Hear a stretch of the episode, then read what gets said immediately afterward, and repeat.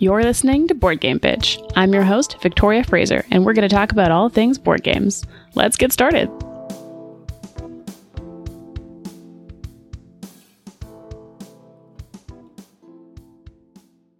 All right, hello, hello. We are back again. Episode 7 of Board Game Bitch. It's alive. You've all been following and curious about it. Some of you actually did go to the Patreon, but now it's alive. I'm so excited. You can all enjoy it, um, especially my mom, because she really wanted to hear her episode. And I was like, I'm not ready yet, mom. I'm sorry. Anyways, it's good. Everything's good. It's great. Thanks for coming back. Uh, this week, I'm joined by my super special, awesome guest, which will also be the norm from now on, as opposed to just me talking to a microphone. I'll have someone to talk to. so it's a little more interesting. Uh, please welcome my wonderful brother, Alex. Hello. You are related to me. It seems like that's the trend. That is the trend. I will have guests that are not part of my Have- family. You have one more immediate family member to, to bring on this thing. So It's true. I'll have to text Eugenie and be like, apparently you need to come onto my show. She'll talk with me about, I don't know, what's a game that she really likes and is good at? I'm not sure. uh, Operation, oh, God. because she's a vet. No, vet assistant. The assistant? Uh, uh, I'll do the operation with her. He that'll be really good. Anyways, so yeah, Alex is joining me today. He is my brother. We go back since I was born. Fun fact, he's also going to be launching a podcast in the near future. It's not live yet, but when it is, you can bet I will tell you guys about it. Okay, so today we're talking about a really fun board game that we played, gosh, a long time ago. I remember the first time I played it. A while. A while. A while. I think I, I, I think I bought it when it first came out. Yeah, probably. That sounds about right. Uh, if not shortly after. Uh, so, King of Tokyo is the game we're talking about today. Super fun board game. Yeah, it's a board game. There's a board. It's a board. Yeah, there's a board. There's a board. I mean, the board honestly is kind of optional, but it's it's there. hey, it matters, okay? You need the board. But yeah, so King of Tokyo is a combative dice game. Uh, monsters have come to Tokyo to fuck shit up until the strongest one remains. That's how I would categorize it and describe it. That's pretty much right. Uh, it was published in 2011 by IELLO. They are a board game publisher that I don't honestly know a lot about. Have they done other games? I should have researched that, but I forgot. I know they did King of New York, which is King of Tokyo, Of course. with slightly more additional game mechanics. Fair. but yeah, that, they published it in 2011. Uh, it's a classic. It's won lots of awards, and it set a new standard for Yahtzee everywhere. I'm just kidding. it's it's it's Yahtzee with items and a health bar. yes. basically, Exactly. it's like the Mario Kart of Yahtzee. Pretty much. So yeah, I quite enjoy it. Uh, the game was created by renowned board game designer Richard Garfield, and if you recognized his name, that's because he is most well known for having made Magic the Gathering, which is a much bigger board game or card game, anyways, um, in the Card, community. trading card game. trading card game Magic the Gathering. Super well known. If you even if you aren't a board gamer, you've probably seen people playing it in like your high school. I remember actually in my elementary school there was a magic craze for a little while. Oh. And pretty much every kid on the playground was playing magic. That's cute. Or at least had magic cards. Sometimes people were not playing the game correctly at all. they had the cards, they were just messing around. I remember there was a Beyblades phase in elementary school when we were at Solaire, and like I also don't think I played it right at all. I mostly just like had fun watching it spin. Um, but yeah, yeah, good times. But the only game craze at, at school where everyone followed the rules was Pokemon because it's a video game. You can't you can't not follow the rules of a It's video hard game. harder to cheat. You know what? Maybe it's because there was Pokemon TV show though. If there's Magic TV show, maybe kids would have played it more accurately. My theory. I could be wrong. I'm just you know postulating here. Anyways, so fun facts about Richard Garfield, other than his amazing last name. He's a mathematician, inventor, and game designer. He's a PhD in mathematics, which is very fitting for a game designer, and he actually teaches a course called The Characteristics of Games at the University of Washington. I think I previously mentioned I would love to, like, or if I haven't said it, I definitely have thought I would love to take a course on board games because, like, It'd be super interesting. And apparently, there is literally a course on board games, which is pretty fun. Other fun facts about him he's the great great grandson of the US President James A. Garfield. Random. Don't even I've know which heard of that president president it is. But he has the same last name, so it must be true. More interestingly and hilariously, his grand uncle invented the paperclip. Yeah, Alex is like, That's a useful. That's a, that was a prerequisite to game development. Honestly, Paper clips make board games so much easier. you know, we got to have the guy who invented the plastic bag up there too. We oh, didn't God. have plastic bags, we wouldn't have board games. It's true. All those chits would be gone. Yeah, plastic bags are crucial. Actually, like when I open a board game and there's plastic bags like included, I get very excited because I'm like, yes, I don't have to go buy them from the dollar store. I mean, I get a little bit sad when the plastic bags are in the box because it does mean that they didn't have a nice plastic tray to hold oh, everything. Oh, true. Usually it's But a I've bag and definitely opened some games that don't have anything. It's just a big box. And then every, you're expected to just chuck everything in there. Yeah, that's not okay. board game designers listening, don't do that. Give us bags or at least a tray or both. Ba- bags are the minimum. Bags and bare minimum. Trays are good. Yeah. Although also give us like the right number of bags because sometimes they give you like eight and you need four and I don't know why. Yeah. You know what I'd love to see actually is a board game that is basically released in a plastic organizer Mm-hmm. because there's definitely some board games with so many chits, so many pieces that a plastic organizer helps you True. uh, just keep the game together. No joke.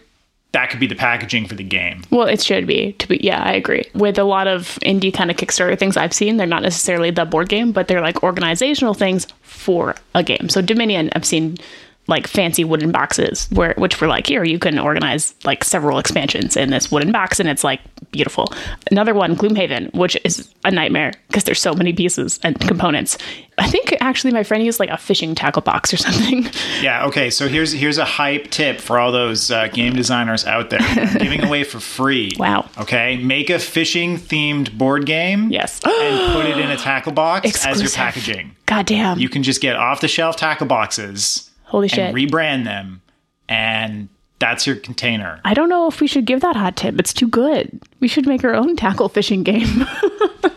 Maybe we should. Anyways, all right, let's go back to the podcast. Listen, if that's still in, you know we made the decision in post to give it away for free. It's true. All right, so dice rolling is one of the mechanics, quite obviously. It's a dice game. That is sort of the main tool to do the things and the actions in the game. Another component is, or mechanic is, player elimination. So players can die and they're no longer in the game. Um, we've kind of talked about that a little bit before in Betrayal at the House on the Hill, but this is definitely a game where player elimination is an imminent threat constantly. It's one of the major win conditions. Yes, exactly. And finally, there is some card drafting, which we kind of discussed earlier before recording. And it's kind of like optional and depending how you play the game. But, you know, there's cards that you can draft as well. Yeah, so it actually isn't even in the base game. It's the, there's an expansion called the Power Up expansion, I believe, and it basically adds power up cards to the game. So the way that works is that when you roll three hearts, you get a power up. And this was actually a mechanic introduced to the game because before that, in like really competitive play, pretty much the dominating strategy was to just beat your opponents to death. Yeah. And there is also an alternate strategy of uh, victory po- accumulating victory points. And so they they changed it because when everyone's just trying to punch each other to death right away, you don't actually use as many of the mm-hmm. mechanics. Like you don't have time to buy items. You Yeah. get to collect points and so Yeah. less of your dice are actually useful and so they they added that mechanic in one of the expansions to sort of balance it out a little bit yes, yes, they did. Spoiler alert when we get to the strategies at the end. But, you know, I do things in order. So let's talk about how to play. This is another quick, short uh, component of the podcast, just if you've never played, you so you know how it kind of works uh, when we critique it. The first thing, there's kind of several steps. Uh, you roll dice, you resolve those dice, you go into Tokyo or not, you buy power cards, and that's kind of your turn. The first person to win is either by getting 20 victory points or being the last one standing, because again, it's monsters, you know, smashing each other in Tokyo. So you're going to die. If you're the last one who's not dead, then you automatically win, quite obviously. Um, so those are the two win, what the word? Oh my God. win conditions Win conditions is what I was trying to remember. Exactly. So yes, when you roll dice, it's kind of like Yahtzee. You roll it three times. You can re-roll any and everything, really. There are six sides, which have energy, little zap zaps, which are the currency for the game. used to buy items Exactly. There are hearts. Obviously, they heal you. Shocking. Smash, little fighter kind of pop rim symbols, which are the attack. You know. okay i'm just gonna point out that using the like, word. you're calling it a pop print godzilla has paws now Okay. True. godzilla is an adorable stuffed bear There you go. I'm sure there is a little. Someone's probably done like a little crocheted stuffed animal of Godzilla with like little paws. I know, it looks like a paw print. It's like a, an aggressive paw print, like a bear. It's a paw print. He has all right paws. all right so Just Godzilla wearing mittens has to be the has to be the uh, symbol for this episode. Sounds great. I'll figure. I'll just doodle it out. Anyways, so the little you know paw print is the attack symbol.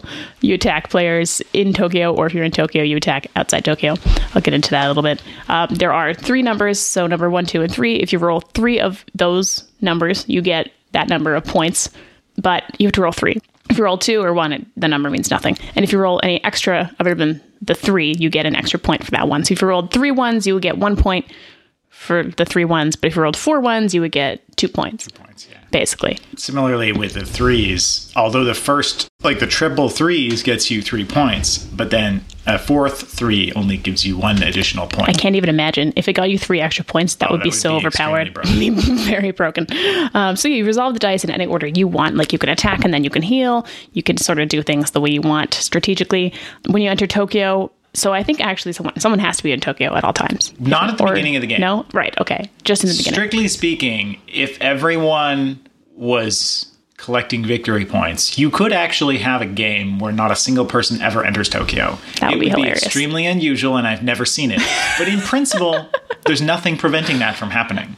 If you're the one person who's done that with your gaming group, please let us know how it went. I'm so intrigued. It sounds kind of boring, to be honest. But, anyways, so you get into Tokyo. Uh, you get points for getting into Tokyo, and you also get more points for staying there. So that's one of the ways you can get points other than rolling. Uh, you cannot heal, heal yourself, so hearts are meaningless in Tokyo. Cards, though, can heal you. So if you have those cards, they're good to bring and save for when you're in Tokyo. And yeah, as I kind of mentioned before, you attack everyone in Tokyo, but everyone also can attack you. So most commonly, you're only there for a short time before you risk dying. Yeah, there's different strategies to kind of use Tokyo to your advantage. Exactly. Another thing I'll just note is that when you have a large number of players, uh, Tokyo can actually hold two people. Oh. That's for when you have five or six players in the game. And then it's similar in that the two players in Tokyo don't attack each other, they attack everyone outside of Tokyo. Mm-hmm. And then everyone not in Tokyo attacks the players in Tokyo. Right. And yeah, it's like Tokyo and Tokyo Bay. Exactly. And then there's some rules in terms of like monster movement, how that works.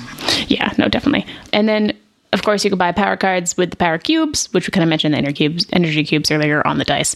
And you can also spend two to just wash away the cards if, like, you don't like any of them, or for other reasons I'll get into later.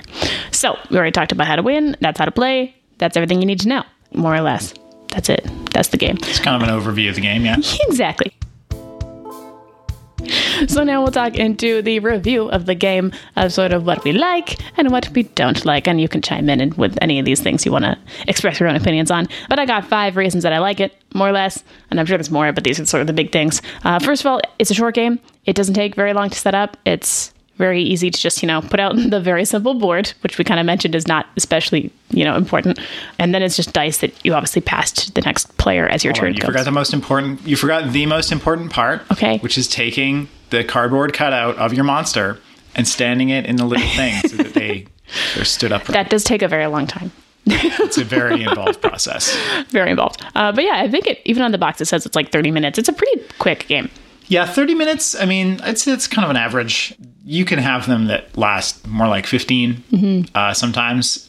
In rare cases, like happened to me actually a few weeks ago. Oh, no. The game can run over an hour. Yeah, I've had a couple long Uh, which ones. is kind of unusual. And it really depends on what's what's going on yeah, in the uh, in that particular game. Like that particular game went so long because we just had a bunch of items, Right. And we had a bunch of power ups, and we just we kept going. right. That makes sense.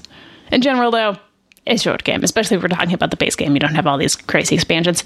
Yeah, I also ordinarily, I think that's one of the reasons that the victory point condition, win condition exists. It's Right. so that the game doesn't drag on forever. but we were all focused on trying to eliminate the other oh, players, except we couldn't. People kept retreating and healing and surviving. Oh dear. Oh dear. Well, it happens. Uh, so another reason I really like this game is the theme of it. I think it's got some fun, adorable artwork. You know, it's fun to think of yourself as like a big scary monster, just like smashing things and being all powerful in Tokyo. It's a solid theme, and it kind of like like kind of mentioning how it was Yahtzee in the beginning. You know, it takes dice and it kind of puts them in an interesting sort of scenario as opposed to just you know when mechanics kind of when the game's so mechanic focused and then there's not a good theme, I find that I'm much more bored by it. So I really appreciate the story idea of like, even just as simple being you know monsters rolling dice and fighting each other. Yeah, it's a very nice. It's a very nice uh, theme, and the the art's kind of kind of a nice. Uh, it's cool. it's, It's, a nice style. It's it's simple enough, but it's still kind of cool. I think it's like a still a little bit quirky too. Like I think there's there's some cool monsters, especially when they add in like the ex- like the expansions with other fun monsters you yeah. Some of the expansion monsters, like the panda, uh, look pretty cool. Yeah, and definitely. Some of the Halloween monsters are. They've got some pretty cool. There's Halloween monsters. oh yeah, there's a Halloween themed expansion. Ooh. Anyway, another reason I really like it is the player interaction. I think it's pretty high. You kind of have no choice. If people are fighting you and fighting each other and they're in Tokyo and just things are happening, you have to, you know, fight back. Well, you don't have to, but you really should. So I enjoy that there's a lot of interaction going on at the table and kind of like, you know, throwing shade at each other. I, I like it. I, I think it's good. Some games I think have very low interaction, even when they're still kind of like a fighting game where you're, like, you're competing. And it's like, how is there so little interaction for this? I'm so surprised. It's also nice because like if you're kind of you know just trash talking the other players, it's not because you can play multiple rounds without spending a bunch of time. Like because a single round might only be you know twenty to thirty minutes. You don't have to worry so much. It's not like it's this massive thing that you put hours into and then you're upset that you lost. Yeah, no, exactly. Like it's a such a it's a simple and quick game, so it's easy to kind of just uh, let the trash talking happen and not get too attached yes. to the outcome. Yeah, you haven't put so much time and investments into like trying to win and then being like disappointed by having lost. Another reason, uh, sort of the final reason I said that I really liked it is I think it's pretty well balanced as a game. You know, like we mentioned the three points, the fourth one's only one point. Like I think also Tokyo because it's so dangerous, but everyone attacking you, there's like usually some good turnover there because that's a good spot to get points. So I feel like overall, compared to some games, especially like a dice game where so much luck and chance can be a serious factor, um, I feel like it's being well designed and I don't find that it lasts too long or that, you know, I'm not interacting with people. Like I feel like a lot of thought went into it. And I also do really like the expansions and stuff like that that we played. Okay, one thing I will actually mention just on the balance issue. So the power up expansion adds extra. I, they're basically like the items mm-hmm. um, in that they have very similar effects and the way that they're used is similar to items. But the one thing I will note about the power ups is that there's a couple different ways you can distribute the power ups. Mm-hmm. So initially, the power ups come where each monster has their own power up deck. Mm-hmm. And this is sort of themed around the monsters kind of uh, aesthetic, right? So, like, the alien has like uh, interesting kind of manipulating Yeah. abilities. The big like King Kong esque monster h- has uh, very aggressive abilities focused on taking Tokyo and holding Tokyo, almost as if it's you know the giant monkey on the building Yeah. and so on and so forth. But the problem with that is that if you distribute the power ups according to which monster they're supposed to be for, Right. then some of the monsters have incredibly broken Oh, and really good sets Yeah. of power ups, and other mm-hmm. monsters have pretty terrible ones. That's a bummer. Yeah. And so that's that's and actually that would be one thing I would recommend um, if you do play that with the power ups and the power up expansion. I recommend distributing the power up decks either through random shuffle or through draft. Those are really much more fair options for distributing what are potentially quite game changing cards, and it's a, it's just a bit silly to be because most people are just picking the monster based on the way it looks, Right. And and because the power ups are still random, it's not like mm-hmm. there's you can't pick your monster with an eye to strategy very re- much. It's just easy to pick an overpowered Right. deck of power ups. Yeah. If you if you want, like like Good the to know. panda has incredible power ups, for example. Have you met a panda? I assume that they are extremely intimidating. No, they're actually completely. aggressive? They're like the most pathetic animal, to be honest. that is the opposite of everything about pandas. I know. That's why they probably made it so powerful because they're like, we're trying to break the stereotypes that pandas are lazy and probably wouldn't survive realistically. Actually, I will say also some of the pandas cards uh, have incredible names. Oh, do they? Yeah, there's there's one, and basically the power up. I if I remember correctly, it gives him. Uh, he heals. Mm-hmm. He does damage. He like takes Tokyo. He heals, does damage, and leaves or something. Oh my god. all in one move, and then it the name of the card is Eats, Shoots, and Leaves. Oh my god. That is great. Ugh, I do love games that have good puns and stuff like that. Amazing. Good creativity. Bravo. That sounds like I need to be the panda sometime. I really haven't as played as much of, of the expansions. I've only played really King of New York.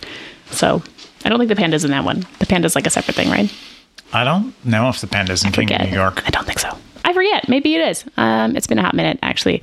Anyways, so let's move on to the things that I maybe am less of a fan of. Because, you know, no board game is perfect, even if I want them to be. um, so, number one, I would say the biggest critique is the strategy or, you know, minimal strategy. Because there's a lot of chance. Thereof. Exactly. It's a dice game. There's rolling. You can be like, I'm about to die. I just need to roll a bunch of hearts. And then you just don't get the hearts. And then you die. Like, eh, it's not, it's not fun. I've been there. Yeah, I love dice games because just the act of rolling the dice is so satisfying. Oh, So satisfying. but with King of Tokyo, I, I do agree that it, it it's definitely got a large element of chance to it. Yeah, definitely. You can kind of strategize around it, but it's it's not not a lot. At the end of the day, the dice have their own mind.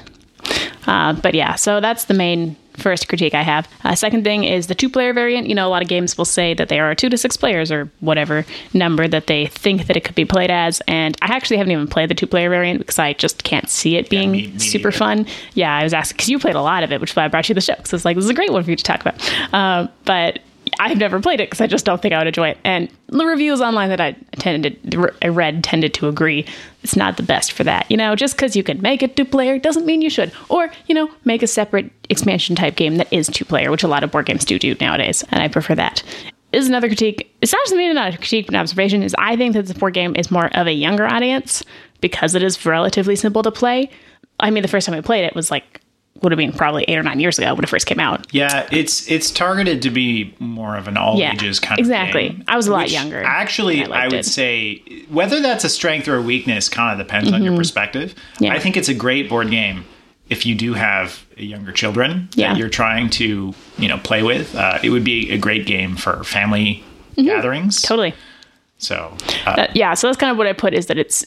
I think people don't like it because they don't realize that it might not be for them. Like if you're all adults and you're like, I don't know, you're playing with your group of friends, you're all like in your 20s and 30s, you're you're just not as excited by it because it's not so complicated. I'm like, well, you might not be the exact demographic that it was perhaps made for. And when we played it when I was much younger there, I enjoyed it just fine. Like I didn't have any issues. Like I've definitely played it now and been a little less excited by it. But that's kind of my comment on people who say like, ah, it's so boring. My game group hated it. I'm like, well, Well, the other thing, I, I, I also see it as one of those games that's a good sort of opening game. Mm-hmm. You know, if if you're having people over for a whole day of gaming, then it it's easy to just play that Yeah. one round just to get people kind yeah, of warmed up. Yeah, I think it's more of a party game, Like, yeah, yeah, it is. It's but like it's more interesting than just you know Cards Against Humanity or a party game that has zero strategy. Like, yeah, it's on. It's on. It's more on the party side of the spectrum. exactly. Um, and then another issue that I definitely read about online, and I think I kind of experienced this, but I don't know if I really. I don't think I take too much of a notice of what other players' points are, but a lot of people point out online about how in the last, you know, 10 minutes or 15 minutes of the game, it's pretty obvious who's going to win, and that there's a bit of a like, oh, you're in the lead with like 15 or 18 points and you're about to win, and the rest of us are just too far behind. Apparently, that's an issue that people find it's kind of like predictable, but I don't think that's the worst because also that's only like a couple minutes, and a lot of board games have that. Like, I would also say that that's not quite right, uh, depending on how you're playing. exactly. there's for example cards that can target players to lose points Yeah, that's Um, true. and then uh, also there's just, if that player is going to win by points you just start swinging at them This is a fighting game, fighting guys. them, you know? Start fighting.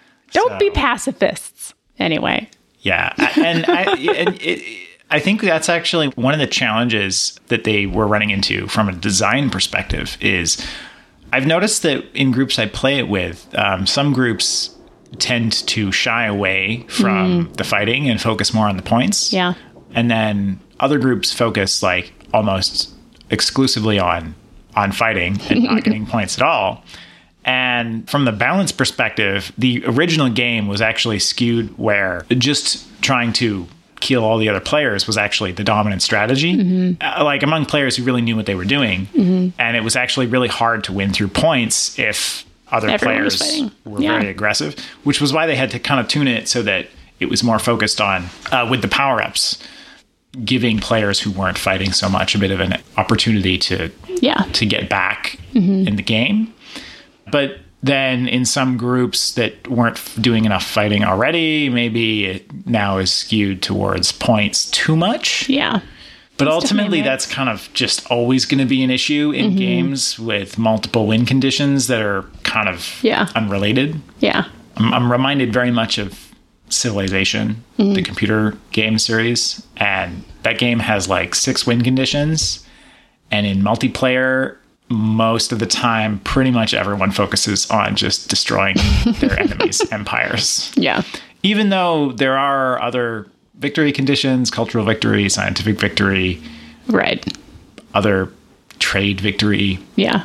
which But people just like to fight each other. Yeah, everyone just everyone just fights each other every time. Pretty It's a board game. You're supposed to get a, your hands a little dirty. Yeah. Especially this one, though. Like, really, quite honestly. I don't know. I've never played the 100% point strategy. I feel like I've always done a little bit of everything. Anyways, last moment of critique for it is player elimination. This is just generally a mechanic I find in board games that can have drawbacks where if you're the first person to die, you know, you're just watching everyone play for half an hour and you're like, well, I have nothing to do. This is kind of boring. I, I think because this is a shorter game, it's not as much of a concern. It's like a kind of a party game, like you mentioned. So, you know, if you lose in the first 15 minutes and you die, it's not going to be like, you know, like Risk or some other old board game that you spend two hours not being able to play with everyone. Um, so I think even though it is player elimination, because it's relatively short as a game, you know, it's not so bad. Because yeah, it's kind of boring to be like, oh, board game night, gonna play with my friends. Everyone plays for an hour, and you're just sitting there really watching them being bored. That's not so fun. That's like again minor critiques, but I just want to make sure everything, in my opinions, are out there. After all, that's why I have this podcast to talk to you guys and complain. I'm kidding. not complaining, just pointing out things that I think are true. Okay. So that's everything for the uh, why I like it, why I don't like it, blah, blah, blah. Next, we're going to go into the strategy. There's like three general strategies and also some tips that I kind of read online that I think are worth sharing. Uh, so, first off, we already discussed this be aggressive. That's what I'm calling it. The be aggressive strategy. Be aggressive. Be, be aggressive. so, yeah, you know, fighting, get points in Tokyo, murder everybody else, you'll win. Really, not a lot to explain in that strategy. It's pretty self explanatory. Pretty straightforward, and is also the dominant strategy if you don't have expansions. Yes, exactly. Um, the next strategy is the victory point strategy. So that can work. And also, if you have the expansions like Alex was discussing, it's definitely an advantage to getting lots of cards. And if you have a certain monster, it might be better. Um, yeah, I mean the monsters themselves are the same. Right. Uh, it's only the power up decks Sure, I see. that differ, Right. and then that depends on how you're distributing them. If you are going by each monster has their own power up deck, then Mm-hmm. yeah, some monsters are better for fighting versus scoring points. Right, exactly. Oh, and then finally, the gear up strategy, which I guess goes into the cards and the victory point strategy a little bit. But I don't know. I kind of put it as a third thing if you're getting lots of items and cool cards to make yourself more badass. You know, that's also a strategy itself of having more ways to be more threatening and getting points and killing each other. So it's kind of related to, between the two, I guess. Yeah, and it kind of depends on on your dice in terms of what you're taking. Totally. right? Because you can take points on your dice, you can take energy, you can take health, or you can attack other players. And so the energy is actually the critical one for whether you want to buy, because that's the currency used to buy items. And if you're deciding to re-roll the energy, that means that you're choosing basically to forego those points um, potentially to get nothing and if you do that then you know you're not able to buy items versus you know keeping that energy and trying to maximize the energy on your rolls to mm-hmm. buy items. And that can go with either a victory point or a attacking elimination strategy. Mm-hmm. Now it really depends a lot on kind of the length of the game mm-hmm. right? The longer the game goes the better it's going to be to have items. Some items act as armor to defend you from attacks. Some items act as attack buffs. Some mm-hmm. items act as scoring buffs that either give you additional points or they give you additional ways to score points. Mm-hmm. One of my favorite cards actually is is this really silly item that you have to get one of every type of dice. Oh, yeah, I remember that one. Yeah. Yeah. And if you pull it off, I think it gives you another turn. It's, I think it's ridiculous. Yeah, Yeah. it's like really good. yeah, it, like if you pull it off, it gives you everything on those dice that you Mm-hmm. took, and then you also get another turn, Pretty great. which is quite amusing. so that's that's a very that's a very fun item. That's very hard to get, but Yeah. Yeah, no, or hard to score, I should say. Yeah, that makes sense. and as always, um, I will just point out that the strategy depends on your opponents and how people are playing, which is sort of what we both touched on. What are they doing? What's fun? What is everyone else playing as? More aggressive? Are they playing more victory points? Maybe don't do what everyone else is doing to try and win, right? But also, you know, what's the most fun for you to play? Like, if you just really aren't an aggressive person and you really don't want to play the aggressive strategy and you just really like collecting points, then sure, go for it. If that's how it's fun for you, then play the game that way. If you really like do attack and that's the most fun, then play it that way. Because also at the end of the game, at the end of the day, these are board games. They're supposed to be fun. You know, strategy and winning is a nice feeling, but also it's about the journey, you know? I'm just being cheesy, And but you know, also King of Tokyo is meant to be more of a fun game anyway. Yeah, it's exactly. not dense with mechanics. No. and it, it is a, a fairly straightforward, fast-paced game. yeah, exactly. And you should play it as such. Yeah, totally. And then some other little minor, minor small tips that I uh, collected from the areas of the internet. uh, one, Which areas? I don't know, like just forums from Reddit, Board Game Geek, you know, The usual. random blogs, Google. I started there, anyways. Everything's on Google. Technically, actually, no, it is, but it isn't. Anyways, I'm getting off track. All right, so last minute. Uh, extra little tips for you to write down to do to be the best is uh, sweep away all the cards for two energy if you if you see cards that are really good like if one player's got all of the energy and they're going to be able to buy that really hot card but you can't buy it just discard all of them Yeah, take it away. Like, there's this one card called Extra Head that lets you roll seven dice Oh, instead of six. yeah i remember that Uh, I think there's actually another one, so you can roll Mm-hmm. eight dice. oh my god Yeah, it's really hard to roll eight dice. but if you can't afford that card because it's like so much But, money yeah, if you, can't know. if you can't afford it, someone else can. But you have two energy, you can sweep it away. You can get rid of you it. You should always do that, trying to win, because Sabotage. someone else will buy that card. It's true. And then the other thing is to bring health cards in Tokyo if you if you have them and if you can because it's the only way you're going to be able to heal. And then this is a bit of a dirty trick, but I thought it was worth mentioning.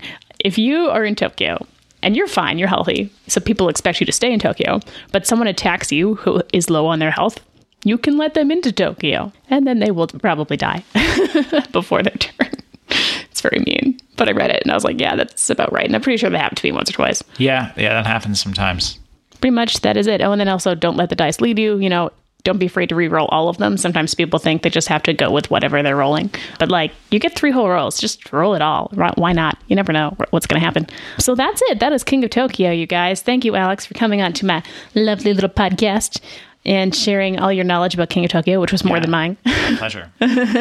I'm sure you'll be back on because you know we play a lot of games together and we're related. See, Those are very straightforward reasons. You have to play with me. Family. Anyways, that's all, you guys. Don't forget to check out Board Game Bitch on Facebook, Instagram, and Twitter. If you can't find Board Game Bitch, just search Board Game BTCH. Sometimes I'm censored. Sigh. But you know, that's life. And also, if you really love it, share it with your friends. Leave me a review on iTunes or Podchaser. It helps me. Doesn't cost you anything other than, you know, a minute of writing a badass paragraph about why you love me. I'm just being full of myself. Um, anyways, that's all for today, and I'll see you in two weeks. Bye, guys.